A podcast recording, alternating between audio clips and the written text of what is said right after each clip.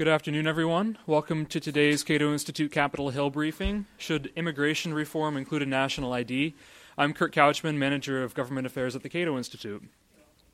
On your way in, you should have picked up a couple of handouts. Two of them are chapters from the Cato Handbook for Policymakers. Another is a coalition letter put together by ACLU, a number of other privacy organizations and civil liberty organizations, and some limited government groups. I think the common theme for all of them is they just don't want arbitrary power to be exercised over anybody. Since we're talking about the handbook, it's if you're not familiar with it, it's our comprehensive guide to what Cato Institute scholars think should be done about a whole variety of policy areas, and each chapter starts with, well, this is a short one, it's Social Security, but it says Congress should, and then says what we think Congress should do. It's a great resource, especially for Capitol Hill staffers, and if you'd like a copy of that or any other Cato publication, you can get in touch with me at kcouchman@cato.org. I also want to let you know about Identity Crisis, How Identification is Overused and Misunderstood. It's Jim Harper's most recent book, and just like it sounds, it's a comprehensive overview of what identity means and how it can be used and misused, and ways of improving the way that government and the private sector deal with identity-related issues. Now, today is the first of I think six or so Hill briefings that we're going to be doing on immigration policy. Obviously, it's a big topic right now. It has been for years. It probably will be for years. And there are a number of different topics that we probably will be covering over that time, including issues related to border security and crime and immigration, whether that's a positive or negative correlation, aggregate economic effects, and many, many more. Today we have two excellent speakers. We have Jim Harper from Cato and Chris Calabrese from the ACLU, one of many issues that these two organizations can work very closely and very well together on. Now, I'm not moderating today. That task falls to Stuart Anderson. He is the Executive Director of the National Foundation for American Policy. He served as Executive Associate Commissioner for Policy and Planning and Counselor to the Commissioner at the Immigration and Naturalization Service from August 2001 to January 2003. He spent 4.5 years on Capitol Hill on the Senate Immigration Subcommittee, first for Senator Spencer Abraham, and then as Staff Director of the Subcommittee for Senator Sam Brownback. Prior to that, Stewart was Director of Trade and Immigration Studies at the Cato Institute, where he produced reports on the military contributions of immigrants and the role of immigrants in high technology.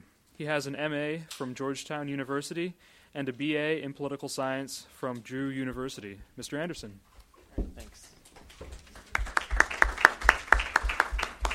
I'm going to be very brief, and our speakers are going to be fairly brief, I think, as well, because we know there's going to be questions. Particularly because there is a very real chance that that this is no longer a theoretical discussion about national ID card, but something that is going to be in legislation very, very soon, which means that everyone who works on Capitol Hill is going to have someone who's going to want to know what's going on with that and what the ramifications are. In the past, the national ID card has been called a unwarranted intrusion into the lives of Americans. Others have called it the sign of the beast, and that's just from supporters of a national ID card. So it is a very controversial issue, but we're fortunate to have here two people who have really focused on not only this issue, but the whole gamut of privacy-related and civil liberties issues related to what the government can or cannot do or should not do as it relates to identity. First, we'll hear from Jim Harper, who is Director of Information Policy Studies at the Cato Institute. Jim is author of a book that was right here before that I was going to hold up, but of Identity Crisis, and he's has so many publications we can't list them all, but I will cut to the chase and say he also holds a JD from UC Hastings College of Law. We also have Chris Calabrese, who's legislative counsel for privacy-related issues at the American Civil Liberties Union. He also is one of those people that has too many media appearances in which to list, so I will also cut down to say that he is a graduate of Harvard University and holds a JD from Georgetown University Law School. Jim, why don't you start us off?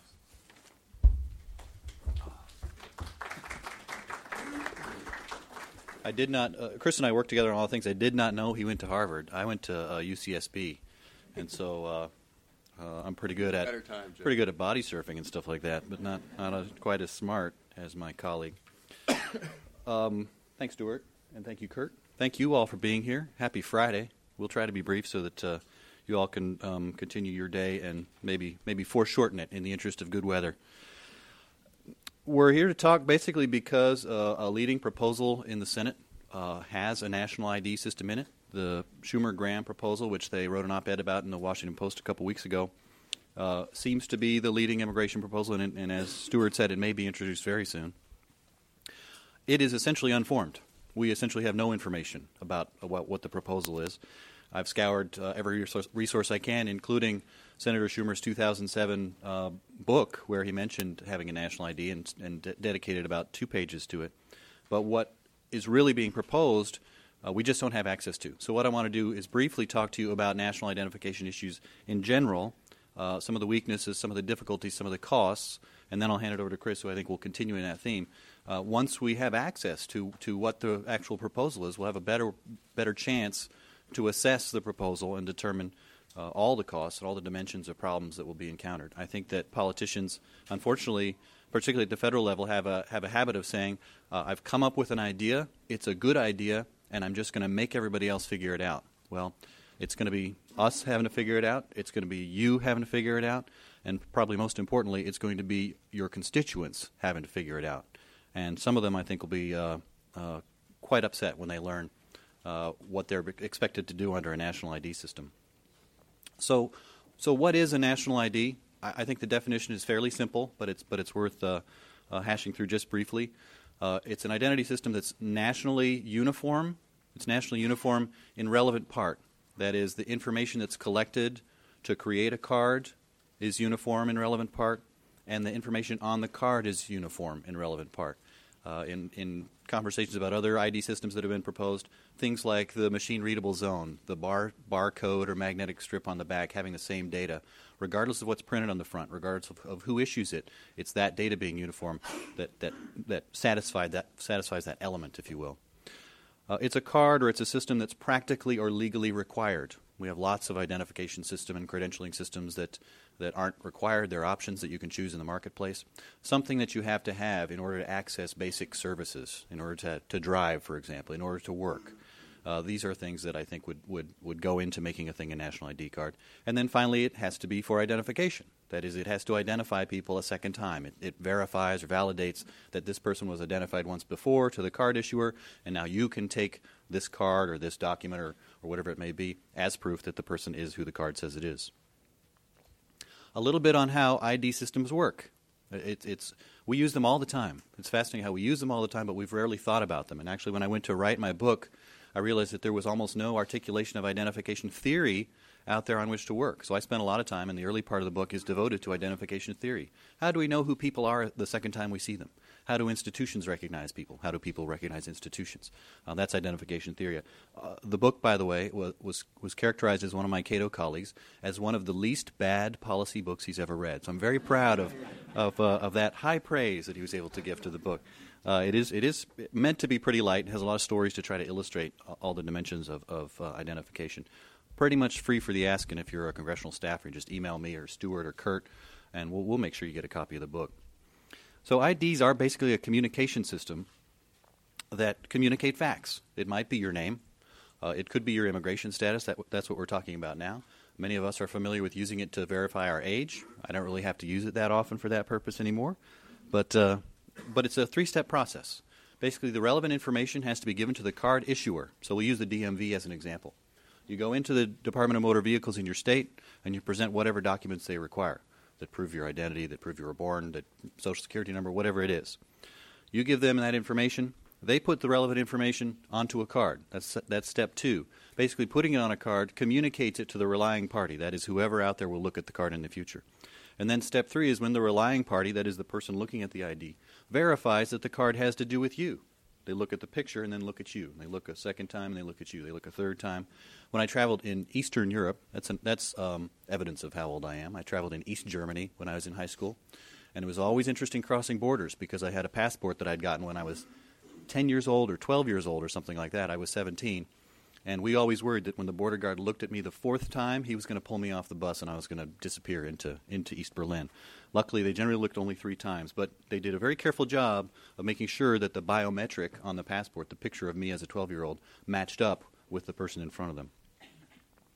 There are weaknesses in each of these steps, that is, handing over the information to get the card.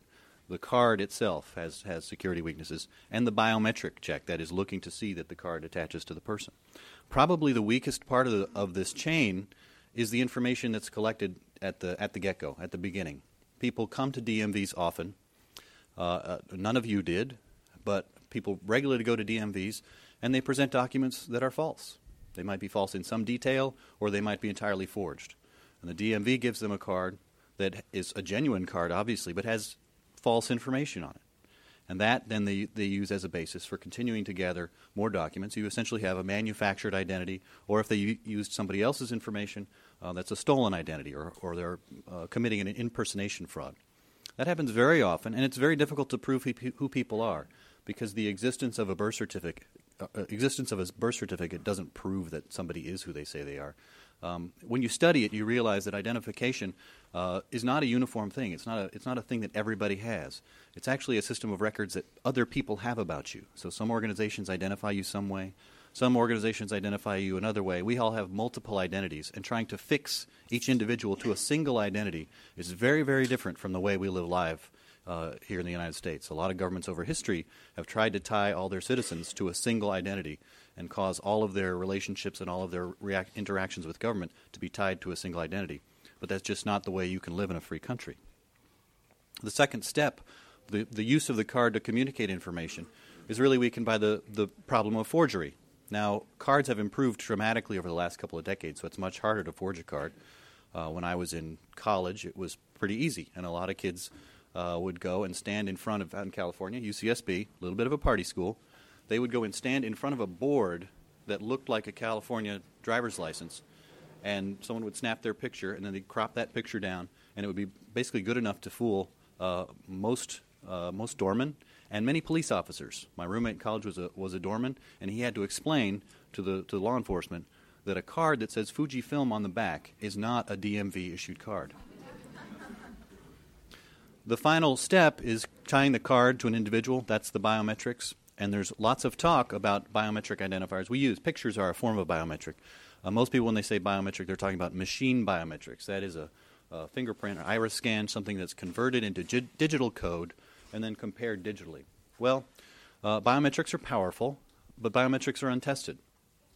And I've heard regularly from people who work with biometrics that there's no viable biometric for a national ID system, because there are so many false positives and false negatives in biometrics today. That is, you put down your thumbprint, and depending on the amount of grease on your thumb, depending on the reader, depending on the humidity, you don't get a good read. And so it doesn't work the way it works with a card like this.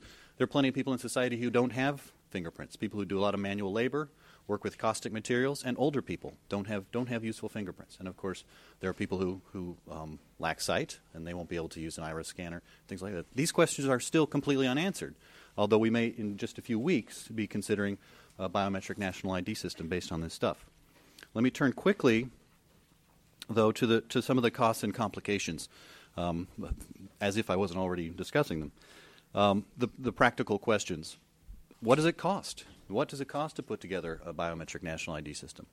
Well, we have some evidence from Real ID. Real ID is a national ID law that passed in May of 2005, inviting, in a rather coercive way, inviting states to create a national ID. Again, the uniformity in the card and the data system are what makes it a national ID, not who issues it. And the DHS had a cost estimate itself for implementing Real ID, and that was $17 billion. Now, that's a pretty high figure, Billion with a B. Billion with a B. Yeah, sorry about that. $17 billion. That's a pretty high figure, but it's very small compared to what you would anticipate a national ID system under the Schumer-Graham proposal costing, because states have refused to implement Real ID. States who have DMVs in place, they have systems in place, they have employees in place, and would just have to change those by a small increment, you'd anticipate spending $17 billion. But building an all-new national identity system, perhaps at the Social Security Administration, you're building it from scratch. You're building processes from scratch. You're hiring staff from scratch, probably new buildings to serve all the people in the country in this system. And so your $17 billion is at least a floor, and costs probably rise to at least $100 billion. And some people I've talked to who are starting to work on studies of this stuff imagine costs going much higher, $250 billion, $500 billion to implement this system. We're talking about bringing 250 million people through an all-new system, getting their biometrics collected, put into data systems, et cetera, et cetera. Very, very complex, and people don't realize this, I think. There are privacy costs, both what I characterize as in-system privacy costs and out-of-system privacy costs. Out-of-system, once you've got the card in place and you have a standardized card, likely people will be asked to show it more and more often. You present a credit card. Sometimes they ask for some ID today. They would do it more and more often because they would know that everybody has a card and everybody has a uniform card. So it makes sense for every business across the country, every retail business, to have a reader and the middleware. It would make sense for everybody to have the same thing. We'd have economies of scale in data collection used by all businesses and government agencies. So more and more of our lives will be tracked through our national identity system. Metadata about where we've been, about what time it was when we were at a certain place, about what we were using our ID for, that would all be collected by businesses, by governments, in formats that are very easy to collapse together. And if you look down the horizon technologically, most data that's collected will be easy to collapse together in the future. Separate databases won't make much sense because it's just a matter of connecting them up. In-system privacy costs include all the data that you have to submit, including probably scanned images of your basic identity documents.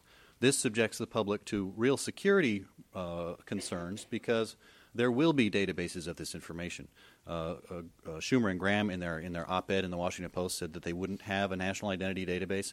I wrote about it in one of the handouts that you have, the Cato at Liberty piece here. It's theoretically possible to have a non-database identity system, but it's practically almost assured that you would have a database system because you can't really operate successfully at scale a non-database identity system. So we are talking about databases. If those databases are breached, if those databases are hacked, insider attacks and outsider attacks both threaten not just the personal privacy of each of our information in the stuff we've submitted, but it also threatens the identity system. The identity system we have now could be broken because all these identity documents are then made available. They reside wherever. Once information is out there, it's basically out there for good, and you're not going to be able to get that genie back in the bottle. Our basic identifiers might be available and on a much larger scale than they are today. So the security issues include the fact that our identity system won't just get stronger. It might get stronger, but it'll get much more brittle. And when it breaks, we'll be even worse off than we were under the current system we have. The current system we have is not all that bad. It's pretty bad. There are a lot of flaws in it. A fundamental error of the last 60 or 70 years has been to use the Social Security number as a basic identifier. Pretend like it's private, even though it's public and shared. That's a problem that needs to be fixed. But basically, we have a variety of different identity systems we use. When any of you go to your wallets or your purses, you can go and open your billfold and look at all the different cards you use. They have different information on them. They have different designs. They have different security features. Some have very few security features because a single card for a single purpose, a single credential, doesn't need a lot of security features. You need those security features when you have a high-tech card that's used for everything that has lots of value attached to it.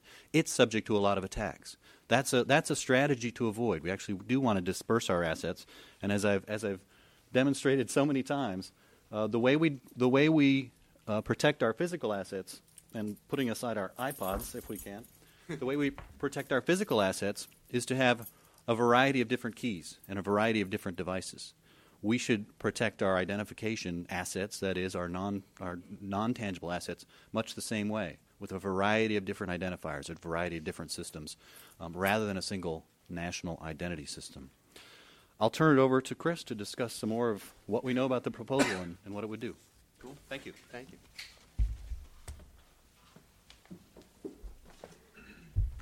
Uh-oh. My speech isn't going to stay on the podium, so that could make for some amusing moments. Thank you to Cato for having me and for holding this forum. Obviously, I love to talk about these issues, so I'm glad when I get a room full of people to do it to. Thank you for Jim for covering a lot of this material. I'm going to talk today about national IDs as permission slips, sort of like the note that you needed to get before you could go to the bathroom in school. It's, you know, it's a permission slip that allows you to perform the basic functions of everyday life. And these cards really are permission slips when they're, as Jim said, mandatory and, you know, ubiquitous. They basically invert the relationship between the citizen and the state. So all of those things that you could do as a matter of right before, work, travel, perhaps own a gun, are now conditional upon the approval of the state. You've got to get one of these cards first before you can do these things. Now, this is where the people who equate the driver's license system with our current identification, with a biometric national ID, are sort of missing the boat. Currently, if I want to work, for example, I can use a passport, a foreign passport, immigration documents, driver's license, federal or state ID, military ID, ID issued from a federal, state, or local entity, student ID, voter registration card, plus my birth certificate, and a Social Security card or a Social Security card. That's a lot of options, different government sources and different parts of the same government. Now, a biometric national ID reduces this list to one. This has enormous consequences, bureaucratic consequences, impacts on individual communities, and also harms to liberty. Let's start with bureaucracy, because bureaucracy is always fun. Jim talked about this massive system that we're going to have to build. I call it the worst combination of the TSA and the DMV that you've ever seen. I mean, it really is. This is a federal identification system, federal workers identifying you similar to the DMV. Now, if there are errors anywhere in the system, you've got those same DMV delays. You've got the hours to fix the problems, delays in getting benefits. These delays can come from a lot of places. You cannot have the source documents they want. Lots of folks who got caught up in Hurricane Katrina lost everything, including their birth certificate and their passport and all these relevant documents. Suddenly, they are literally unable to prove their identity, and that problem has to be fixed before they can get this biometric ID card. Here's an example from the Real ID days. Bill Caterini spent 33 years with the Chicago Fire Department. He first came to the attention of a newspaper columnist because he raised a lot of money to build a memorial for fallen firefighters. Well, he ran into a problem when he wanted to renew his driver's license.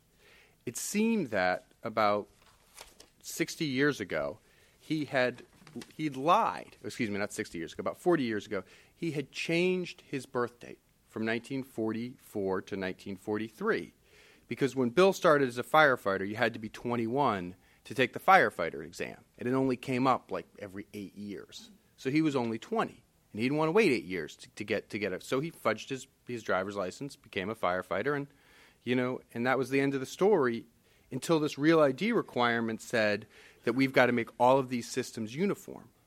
And suddenly Bill had an error he couldn't fix. Countless trips to the DMV, he was unable to get it fixed. When the column was written, Bill had been driving without a license for like 2 months. Now, imagine if Bill had been waiting to get a job. These errors are not at all uncommon. The Social Security Administration estimates that its database has an error rate of about 4%. Now, 150 million workers times 4% is about 6 million people. That's a lot of errors that have to be fixed, a lot of people that are waiting to get a job. And then when you flood the system with people trying to fix their records, it becomes even worse. The bureaucracy becomes even harder. And this also has some less obvious effects for everyone.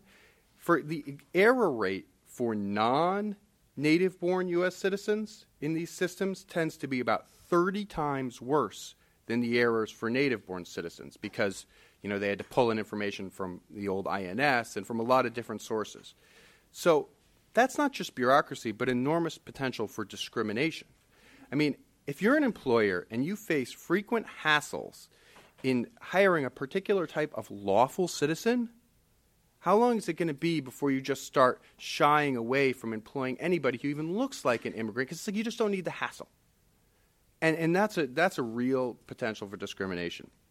Jim has already talked about the cost potential. One of the examples I like to use there, which is the Transportation Worker Identification Credential, which is a biometric ID that port workers need before they can get a job. Covers about 1 million transportation workers, and it's cost DHS so far to implement it about $1.9 billion. When you get up to 1 million workers, there aren't that many economies of scale. If you multiplied that by 150 million U.S. workers, it would be something like $185 billion. So add to the indignity that you will be paying. I assure you, this isn't coming all out of federal tax dollars. There will be fees associated with this. You will get to pay to build your bureaucracy. Jim also talked about some of the problems with biometrics and how they're untested. I'll give you another example of that, which would be a problem if you were a worker. The GAO reported in October that the Census Department had fingerprinted all their temporary workers, which is what they're supposed to do to make sure that nobody has a problem in their criminal background. It's a basic check. But what they found was after 2 hours of training, Census Department workers could not get usable fingerprints off of a fifth of the people that they fingerprinted. So these were people who had been trained for hours, and they could not get a usable print. Imagine the kind of print your employer is going to get, or the person in HR who's never even looked at a fingerprint before. These are not easy problems. These are problems that have never been addressed. And the burden of solving them will fall on the backs of workers. So in addition, the impacts, there are going to be particular groups who have even more, this has even more of an impact just on sort of each as an individual. Jim mentioned the central database. Anybody who reasonably fears having their information in a central database is going to be much worse off under this system. This is from a Wisconsin newspaper. Mary had a restraining order against her horribly abusive ex-husband who had threatened her with a gun. He had already located her once after their separation and had threatened to burn down her house. Now she was starting over. She'd moved to a new town. She'd gotten a new job. She'd even remarried. But once again, her ex-husband found her, all because a police officer had searched a DMV database and given her ex the information. Now, if there's a national database, it's very hard to go somewhere and hide if your information is always accessible if somebody can get in that database. There's a reason that victims of domestic violence have long opposed national ID cards, and it's really not hard to understand it. I mean, Jim has mentioned, or I think Stuart mentioned, the mark of the beast. There are religious groups who specifically object to being biometrically fingerprinted, and there are also a number of religions who object to all kinds of biometric capture, like photo capture. Mennonites, Amish, Native American religions, some Muslim women. They object to having their pictures taken. The Mennonites in Missouri actually feared that they were going to be forced to leave the country if Real ID was implemented, because it was a choice between their religious beliefs or their ability to, get a license to access services. I mean, these are real costs to these groups. I mean, the ultimate example of this is when these kind of systems are used to directly target individual groups. To cite a particularly terrible example, National ID cards played a key role in identifying Tutsis as part of the Rwandan genocide. In 1994, Hutus killed an estimated 500,000 to 1 million people, most of them Tutsis, many of them identified by their racial identifier on their National ID card. But perhaps the greatest fear in the United States is not so much is not a genocide. It's the misuse of identification systems to control the U.S. domestic population. I mean, the control over what you do and where you go can be almost infinite. The most recent example of this is a current Arizona bill that's likely to become law shortly. It requires police officers to attempt to determine the immigration status of a person whenever there is a reasonable suspicion that the person is unlawfully present. Some examples of reasonable suspicion of undocumented status that have been upheld by the courts include not having proper identification and being evasive. Under the law, a person would be presumed to be in the country lawfully if they could show valid government ID or tribal identification. This sounds an awful lot like you should carry your papers around if you don't want to be hassled by the police. It's possible to carry this logic even further if you have a biometric identification card. If we build this infrastructure, our rights to movement, to buying things, can be carved up and taken away. I'll give you another example. In the recent health care bill, there is a requirement that in order to participate in the health care exchange, you've got to verify your citizenship. Now, the health care exchange is not a subsidy. This is private money and a private contract between you and a private insurer. The only thing the exchange is doing is sort of bringing you all to one place, sort of like the mall for health care. But the government has interposed a verification requirement there. Now, it seems like a short step, at least to me, from that to combating illegal immigration by saying, well, let's make it hard for them to buy things and purchase things here. So let's say that you can't buy things at the mall unless you can prove your legal status. I mean, we're already saying that immigrants shouldn't be able to buy services in this country and engage in private contracts. Well, that's not hard to do with the biometric ID system. I mean, these identity controls exist now. You don't need a pure national ID to make this happen. I mean, you see it in air travel all the time, obviously. We're always being asked to show our identification systems. But the creep that will occur if it becomes mandatory is, I think, noteworthy and very different. And I couldn't let this discussion of impacts on each of us go by without mentioning everybody's favorite system of control for identification, and that's the government watch list. I mean, we've got a terrorist list right now. According to the Department of Justice Inspector General, it's more than 1 million names long. It's used as part of the air travel system, for the financial system in some cases. It's disseminated to state and local police. These largely secret lists are created according to a secret standard with no formal process for removal. So as mission creep starts, the watch lists are right behind it, steadily increasing the state's power to decide where you can go and your danger of offending the wrong person and ending up on a list.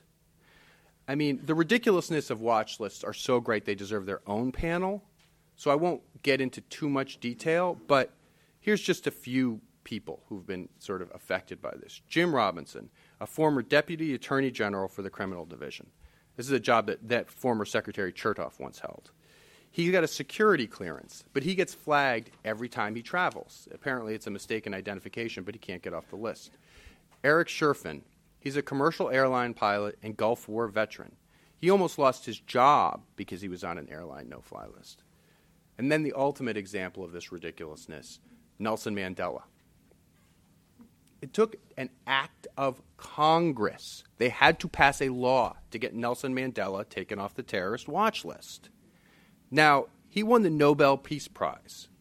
I'm pretty sure that most of us do not have the resources that Nelson Mandela has to get off a terrorist watch list. But when you build identity systems, and identity becomes a proxy for services, and you have people who have a bad identity, they can easily be denied these services. There's a reason that politicians on the right and the left, President Clinton, President Reagan, they've rejected national ID systems. They're costly, they're ineffective, they're bureaucratic. They'll start with immigrants, then they'll spread immediately to terrorists, and then who knows from there where. Ultimately, though, one of the major concerns is that they're a tool for social control, for deciding what you can and can't do, where you can work and travel and live. Thank you.